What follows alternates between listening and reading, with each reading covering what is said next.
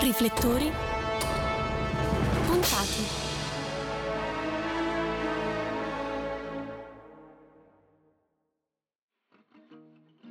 Ben trovate e ben trovati. Oggi le luci dei nostri riflettori sono puntati su un veterano della settima arte.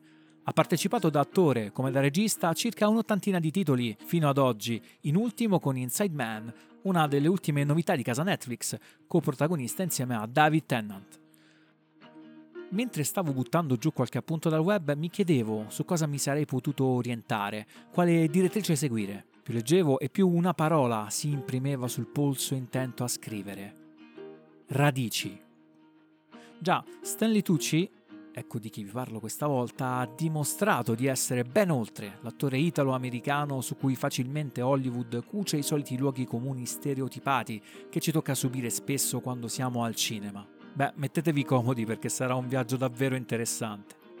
Classe 1960, Stanley Tucci non ha mai nascosto una certa attenzione a storie e ruoli centrati sul legame fortissimo che abbiamo con le nostre radici. Nella fattispecie, radici italianissime che sanno di sole e mari della Calabria, quella dei suoi nonni e dei suoi genitori. Un legame quasi atavico, quello con l'Italia al punto da intraprendere un itinerario enogastronomico dal nord al sud, ma niente banali cartoline videografiche e desiderio di conoscere e comprendere un paese che è un coacervo variegato di ambienti e culture, ricchissimo di sfumature e di storia. È assaggiando i suoi sapori che c'è possibile vedere cosa le nostre origini ci raccontano e rivelano chi siamo. Queste le premesse di Searching for Italy, diario on the road targato CNN, trasmesso tra la tarda primavera e il giugno del 2021. Milano, Bologna, Firenze, Roma, Napoli, Sicilia sei appuntamenti nei quali l'attore incontra alcuni custodi della tradizione culinaria italica, tra apertura alla modernità ed esplorazione delle usanze meno note nel sottobosco, la cui genuinità è l'infa nutriente all'innovazione, all'internazionalità.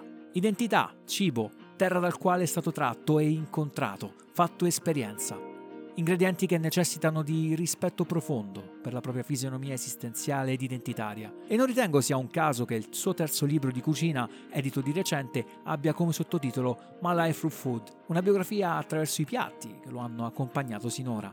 Passione e amore, queste premiate con un Emmy proprio nello stesso anno, conferma importante per una seconda stagione già in corso. Curioso poi come sia proprio il cibo italiano il luogo dei suoi natali come regista. Big Night del 1996 è la storia di due fratelli italo-americani che dedicano la loro vita alla ristorazione, incarnando l'uno il rispetto quasi sacrale della tradizione, l'altro l'apertura seppur mitigata verso il nuovo, l'incontro.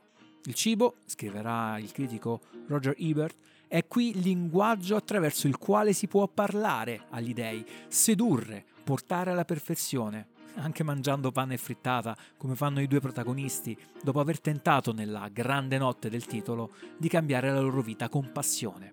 Il cibo è più buono se condiviso con chi si vuol bene, magari in famiglia.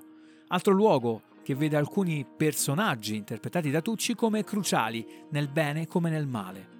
Se in Julie e Julia del 2009 lo riconosciamo nei panni del marito diplomatico di Julie Child, qui con il volto di Meryl Streep, scrittrice di cucina nella Francia degli anni 50, qualche anno prima in Era mio padre con Tom Hanks, sarà il braccio destro di Al Capone in un racconto di genitorialità fosca e chiaroscurale. E ancora, in Amabili Resti di Peter Jackson saranno proprio gli equilibri familiari, totalmente saltati dopo il brutale assassinio della piccola Susie, e il dialogo disperato col dolore che ogni membro sceglie di intraprendere con una sua propria grammatica emotiva ad essere il centro della narrazione. Qui Tucci è un predatore diremmo affamato che cerca di cibarsi delle sue violenze. Lungo questa linea sono i panni e i gesti di Adolf Eichmann in Conspiracy del 2001 che permettono a Tucci di caricare su di sé il valore dell'amore e custodia delle radici, non solo private ma anche di un popolo intero. Stanley e la svastica sono un ossimoro stridente che contrasta e fa rumore. Tanto.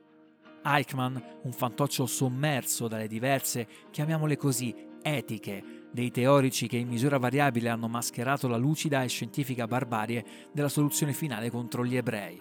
un cast di livello, ci sono anche Kenneth Branagh e Colin Firth, per ricordarci ancora quanto il male sia banale solo se lo si desidera ignorare consapevolmente. È chiaro quanto ci troviamo ad aver conosciuto un attore e regista non solo profondamente radicato nella sua identità storica, ma anche radicale in maniera incisiva, nella sua accezione più bella, che odora di bellezza, appunto da condividere con chi si vuol bene. E data la caratura di un certo suo cinema, credo proprio che tra questi ci siamo anche noi del suo pubblico, fino all'ultimo secondo dei titoli di coda. Qui è Guglielmo Ercole De Simone, per Cineuni, Roma passo e chiudo. Se non dovessimo risentirci, buon pomeriggio, buonasera e buonanotte.